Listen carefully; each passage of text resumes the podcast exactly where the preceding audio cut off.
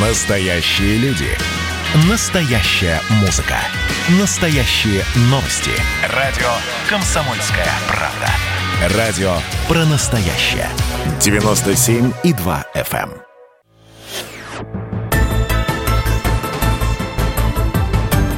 Мозговой штурм. Друзья, у нас в эфире программа «Мозговой штурм». Меня зовут Михаил Антонов, и наша программа дискуссионная. Эксперты могут спорить, могут соглашаться друг с другом, могут выдвигать свои версии. Экономика, политика, спорт, э, интеграционные процессы. Но главное, что все вопросы и темы в программе «Мозговой штурм» касаются того, что происходит у нас в союзном государстве. Это касается и России, и Беларуси. И сегодня, как это ни странно, но мы будем говорить о нацизме в современном мире, как не допустить героизацию нацизма. У нас э, сегодня э, в эфире Андрей Кривошеев, председатель правления Белорусского союза журналистов, политический обозреватель. Андрей, я вас приветствую. Здравствуйте. Здравствуйте. И Здравствуйте. Сергей Рикида, доцент базовой кафедры Евразийской экономической интеграции Российской академии народного хозяйства и госслужбы, директор Центра изучения перспектив интеграции. Здравствуйте. Здравствуйте. А, ну, давайте мы начнем казалось бы, э, и Беларусь, и Россия когда-то были Советским Союзом. Страна пострадала от нацизма очень серьезно. А, есть ли действительно, вот вы наблюдаете, уважаемые гости, то, что происходит не героизация, а хотя бы оправдание нацизма? А, будьте добры, Сергей. Ну, есть и героизация, есть оправдание, и все это, мне кажется, начинается с определенного забвения просто э, истории, э, переключения в нашей исторической памяти акцентов на какие-то другие события, и, в общем, мы потихоньку меньше начинаем чувствовать и понимать, в чем важность, собственно, была той победы, которая случилась в 1945 году, и в чем эм, проблема и ужас тех событий, которые начались 22 июня июня 1941 года. Слушайте, ну ведь э, есть э, такая я не знаю, она, конечно, спорная истина, ну, или то, что выдается за истину, что историю помнят три поколения, войну помнят три поколения. То есть воевавшие, их дети и их внуки. У нас уже следующие поколения идут. И поколения, естественно, новые идут, и из-за этого снижается вот эта чувствительность к теме. Это с одной стороны. А с другой стороны, а, ну, так скажем, современная интеллектуальная среда, вот эта вот плюралистическая, много смысловая, где нету объективной истины, где всегда все дискуссионно, это еще закладывает основу под, эм, под процесс пересмотра оценок Великой Отечественной войны. Ну, тогда у меня к Андрею вопрос. Беларусь, которая пострадала, э, ну, во-первых, она первой пострадала в, в годы Великой Отечественной войны, э, и э, гетто были и создавались, и уничтожение населения происходило. И, казалось бы, уж где-где, но в Беларуси у вас тоже похожее происходит, Андрей? Но я добавил бы к тем двум аспектам, поколенческому, временному э, и вот этой плюралистичной, как сказал Сергей, э, медиа-среде, еще бы и третий фактор, э, который не менее важен. Это целенаправленное уничтожение памяти о Великой Отечественной войне, переписывание истории, которая э, проводится со всех практически сторон. Э, это и украинские медиа, которые вольно себя чувствуют в Республике Беларусь, это и медиа Польши, стран Балтии, э, так называемые иностранные агенты из Соединенных Штатов Америки, Радио Свобода. В общем, много, целый конгломерат медиа, которые сознательно, проходя одно за одним окна Авертона, разрушают Э, сознание белорусов, в первую очередь, конечно же, молодых белорусов, новых поколений, э, и манипулирует общественным мнением, принижая подвиг э, поколения победителей, солдат Победы. Поэтому этот третий фактор э, сбрасывать нельзя. Что касается Беларуси, то да, к сожалению, проявление неонацизма, проявление э, героизации и оправдания, отбеливания – Э, нацистских преступников и коллаборационистов, которые сейчас по совершенно свежему законодательству Беларуси уже приравнены к нацистам и фашистам. А действительно есть такие. Увы, к сожалению, для Беларуси, действительно, которая потеряла, потеряла более 2 миллионов 200 тысяч своих жителей в годы Великой Отечественной войны, которая находилась под оккупацией, которая явила миру самое масштабное в мировом разрезе э, партизанское движение в истории. Э, действительно, такие факты есть. Могу привести один свежий. Давайте. Статистика Министерства внутренних дел. Э, за последние 9 месяцев у нас задержано 72 неонациста, которые исповедуют эту идеологию неонацизма, которые активно участвовали в беспорядках, которые проходили у нас э, в августе-ноябре прошлого года и были вызваны политическими событиями в стране. Но это откровенные неонацисты. неонацисты. Честно говоря, я даже представить себе не мог, э, что такое количество э, людей, маргиналов, э, в белорусском обществе. До этого действительно задерживались, но это было 1-2, максимум 10 в год. А тут 72 за полгода, за достаточно короткий промежуток времени. Причем задерживались не просто так, за трансляцию идей, а задерживались во время активных действий, то есть задерживались и с холодным, и с огнестрельным оружием. Я напомню, в марте этого года Александр Лукашенко предложил принять закон по борьбе с героизацией нацизма, и, по его словам, не все нормы законодательства работают с высокой эффективностью. Вот что сказал Александр Григорьевич. У нас есть хороший пример, я тоже часто об этом говорил, Российская Федерация. Из увиденного в Беларуси они сделали соответствующие выводы – прозрачно, четко, ясно, приняв определенные законы. Это не только пример оперативности, но и по тематике для нас очень важно. Ну, допустим, вопросы героизации нацизма, или как там они назвали это. Это очень важный для нас э, вопрос. Они в этом направлении сделали конкретные шаги. Почему бы не воспользоваться этим опытом, так как они воспользовались нашим горьким опытом? И у меня вот после этих слов президента Беларуси опять же вопрос э, к Сергею. Сергей, как можно переписать историю? Чайник Куликовская битва.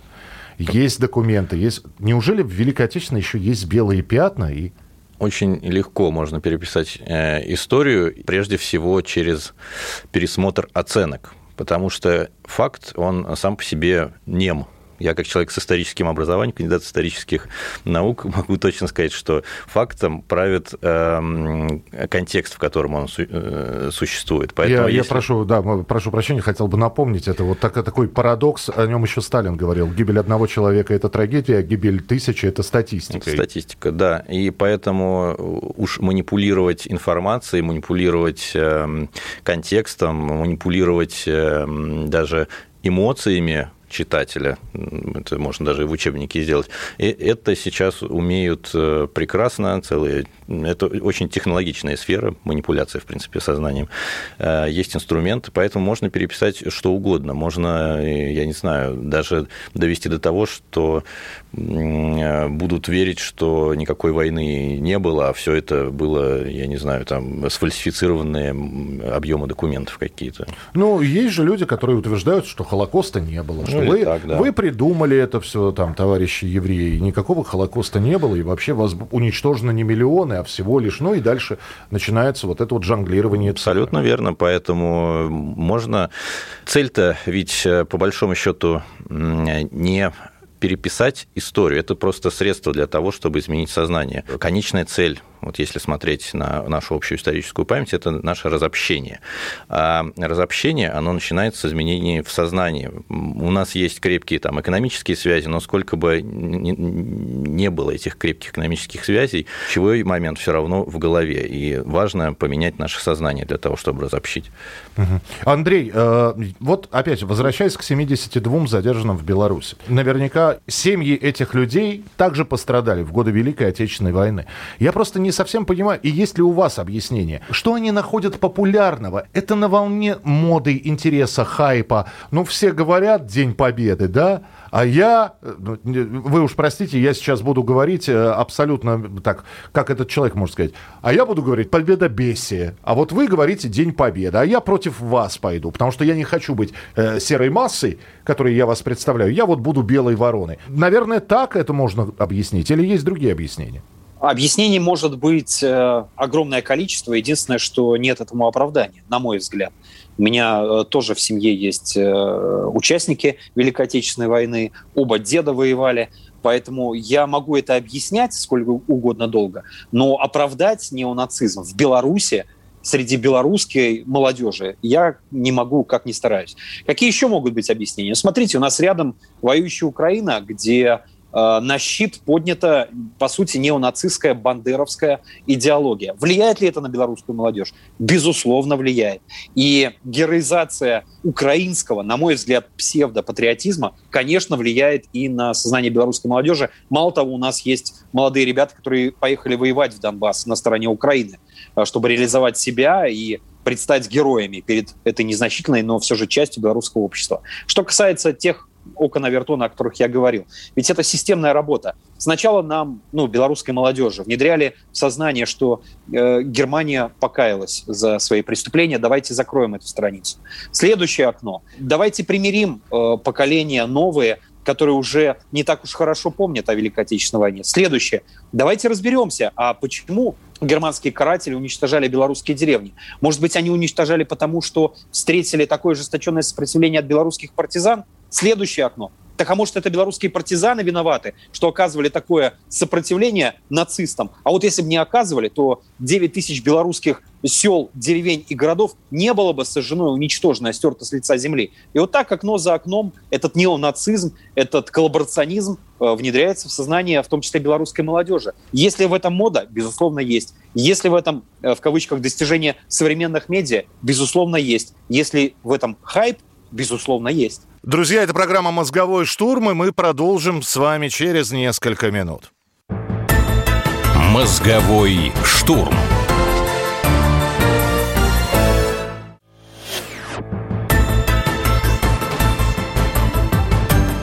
«Мозговой штурм». Это «Мозговой штурм». Меня зовут Михаил Антонов. Тема «Почему реабилитация нацизма, оправдание преступлений нацизма вдруг снова стала поднимать голову?» Я хотел бы немножечко две истории рассказать. История первая. Э, съемки фильма «17 мгновений весны». И не хотели пропускать этот фильм, потому что сказали, вы кого показываете? Вы показываете, значит, умных нацистов, которые строят планы – но там вмешался э, консультант фильма Семен Свигун, по-моему, да, который сказал, «А вы что думаете, мы против дурачков сражались, поэтому враг был умный. И фильм пропустили. Второй — это 1985 год, и Лем Климов снимает по э, произведению mm. Олеся Адамовича «Иди, «Иди и смотри». «Иди и смотри». И когда отснятый материал показали комиссии, они сказали, как, как этот ужас можно пропускать. На что Адамович сказал, а ведь это было. И долго решали, вообще стоит показывать этот кошмар или не стоит показывать этот кошмар. Может быть, вот эти вот либеральные взгляды. Слушайте, а может, кого не обидеть бы как бы? Ну вот мы сейчас покажем, снимем фильм про войну, а немцы молодые обидятся. Ну ведь, ну было и было, и быльем поросло. Вот как с этим бороться, это я сейчас у Сергея спрашиваю. Ну, бороться здесь э, никак с этим нет никаких возможностей, чтобы с этим как-то бороться. Нужно просто э, показывать э, действительно и такие фильмы, как «Иди и смотри», потому что вот я сейчас даже замечаю по своим э, сверстникам, которые говорят, ну, ведь везде есть черные и белые, ведь, наверное, тоже что-то хорошее можно там найти. Да, Гитлер был неплохим художником. Да, говорят. у него ну, там где, в чем-то, вот. Эм, и это, мне кажется, исходит из того, что, в общем-то, слабо понимают, насколько переломным был этот исторический период и насколько он был не стандартным, экстремальным, что ли, так скажем. Потому что, да, с точки зрения нормальной логики везде можно найти плюсы и минусы, но это все-таки та тема, где есть четкие плюс и минус. И с этим вот э, спорить как-то бессмысленно. И э, это начинаешь понимать, когда видишь собственными глазами или э, статистику ту же самую, или исторические документы, или когда через вот какие-то художественные образы, через фильмы доводят картину того, что мы переживали с 41 по 45 год. А, Андрей, у нас периодически случаются такие истории, когда по скудоумию молодое поколение то э, шашлыки пожарит на вечном огне, то э, танцы устроит на братской могиле. Ну, бывают такие случаи. И после этого после этого в обществе, а среди наших слушателей начинается обсуждение, как наказывать. Ну, то есть, вот э, хорошо, мы сейчас говорим, это, это должно наказываться. Но не сажать 15-летнего недоросля в тюрьму, потому что вряд ли он выйдет оттуда чему-то сильно научившимся. А наказывать то как? Вот э, если я у вас спрошу. Ну, я могу привести пример э, абсолютно свежий. У нас тут э, один э, парнишка, совсем молодой, по-моему, 13 или 14 лет, тоже сотворил такую подобную гнусность. С ним провели воспитательную работу. Его пригласили наши военные, и он вместе с военными участвовал э, в восстановлении памятников, мемориалов героям Великой Отечественной войны. Поверьте, через неделю такого курса да, ему пришлось там с военными пожить в спартанских условиях, но после такого курса он, во-первых, поблагодарил за то, что э, ему рассказали об этом. Видимо, родители недорассказали. Во-вторых, я убежден, что он больше никогда не повторит э, такой гнусности, которую совершил. Здесь э, куда опаснее э, люди взрослее, люди, которые делают это сознательно, причем люди из так называемой э, культурной э, элиты. Э, поэтому я не соглашусь с Сергеем, что э, нечего этому противопоставить. Да есть что этому противопоставить. Это и музейная работа, это архивная работа, это работа историков, это работа журналистов, публицистов это работа в том числе и государства. Как раз для таких случаев э, и требуется законодательство, которое штрафует, которое как-то наказывает, чтобы вот такие информационные провокации, назовем их так, э, предотвращать. Знаете, как говорят, добро должно быть с кулаками. Я не призываю ни в коем случае да, учить именно кулаками, но не, э, а вы знаете, а мы здесь выставку открыли. А вот так вот брать и принудительно э, показывать, вот на этом месте, вот ты танцевал, а на этом месте было гетто. А сейчас, дорогой мой, ты сядешь и посмотришь два часа фильма Михаила Рома «Обыкновенный фашизм». А потом мы тебе еще и лекцию прочитаем. А потом ты с поисковым отрядом пойдешь на места, где неизвестные герои пали. Ну, может быть, вот так вот? Ну и так в том числе, хотя сейчас, повторюсь, Беларусь приняла обновленное законодательство о недопущении героизации нацизма, которое предусматривает в том числе и огромные штрафы, и даже административное уголовное наказание. Хотя э, я небольшой сторонник вот такого жестко репрессивного э, механизма, вплоть до уголовного наказания, хотя признаю, что в отдельных случаях, э, наиболее, ну, как говорит молодежь, упоротых ситуациях с особо одаренными людьми, которые на самом деле героизируют эсэсовцев, карателей, пытаются их оправдать. Другого э, просто механизма у государства не остается. Когда человек себе набивает свастику на теле, э, когда человек берет заточенную лопатку и идет с ней участвовать э, в беспорядках, другого способа в, объяснить человеку или, по крайней мере, воздать ему по справедливости за содеянного у государства нет. Есть случаи, где действительно на человека можно повлиять исправительными работами, общественно полезными работами по восстановлению тех самых памятников и увековечению памяти э, героев и жертв Великой Отечественной войны. Э, там работает этот механизм. Есть э, назидательный э, туризм, есть назидательные проекты и программы, безусловно, и фильм «Иди смотри», и «Обыкновенный фашизм». Да, честно говоря, и, наверное, «17 мгновений весны» тоже имели бы весьма и весьма э, такой образовательный эффект познавательный и просветительский. Ну и тогда финальный вопрос, э, и будем уже прощаться, потому что я хотел бы сказать, что Владимир Путин тоже затрагивал эту тему во время парада на Красной площади. Перед парадом он э, сказал, что многие из идеологии нацизма, многие пытаются поставить на вооружение в мире. Это превосходство нации, например. И, вы знаете, меня просто поразило сегодня чернокожая мэр одного из, э, по-моему, Нью-Йорка, да, сказала сегодня, я не буду белым журналистом давать интервью. Вот вам и уродливое восприятие э, э, расовой уже расового превосходства. Вы нас унижали, а теперь мы вас будем унижать. И здесь, конечно, возникает э, один вопрос. Закрывать информацию не получится, выдавать что-то свое наверняка нужно, но сориентироваться нужно на молодом поколении или для всех возрастов? Пожалуйста, Если всех возрастов и брать э, поколение все-таки там, я не знаю, 30 плюс 40 плюс, то там прежде всего, я вот говорю, важно отслеживать именно намеренные какие-то провокации, информационные вбросы, нацеленные на перезагрузку сознания.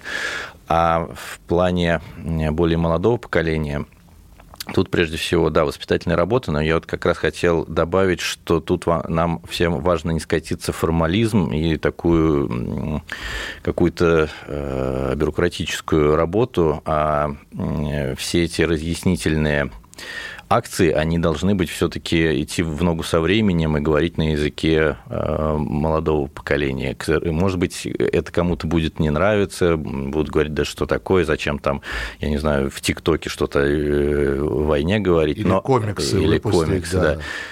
Эм, но, э, к сожалению, нужно сначала спуститься, так скажем, до уровня э, молодого необразованных, допустим, э, людей, и затем оттуда тащить наверх э, к более сложным формам подачи информации и так далее.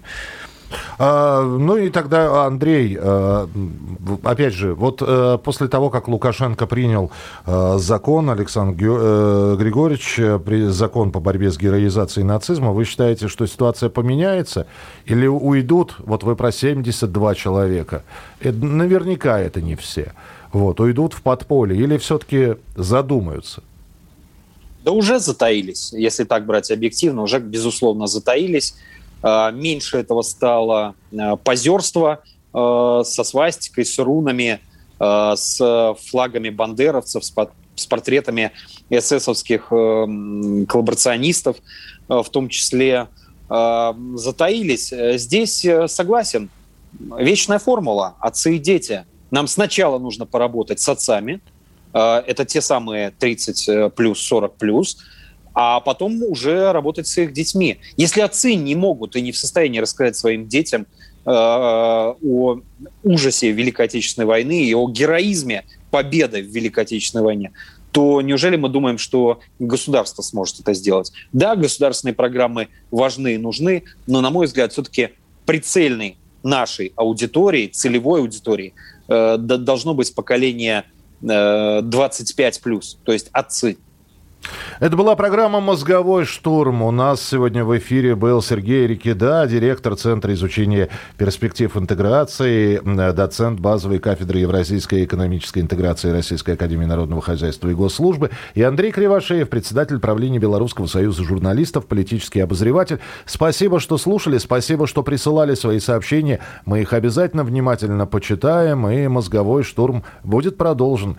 Слушайте радио «Комсомольская правда» и оставайтесь с нами. Программа произведена по заказу телерадиовещательной организации Союзного государства. Мозговой штурм.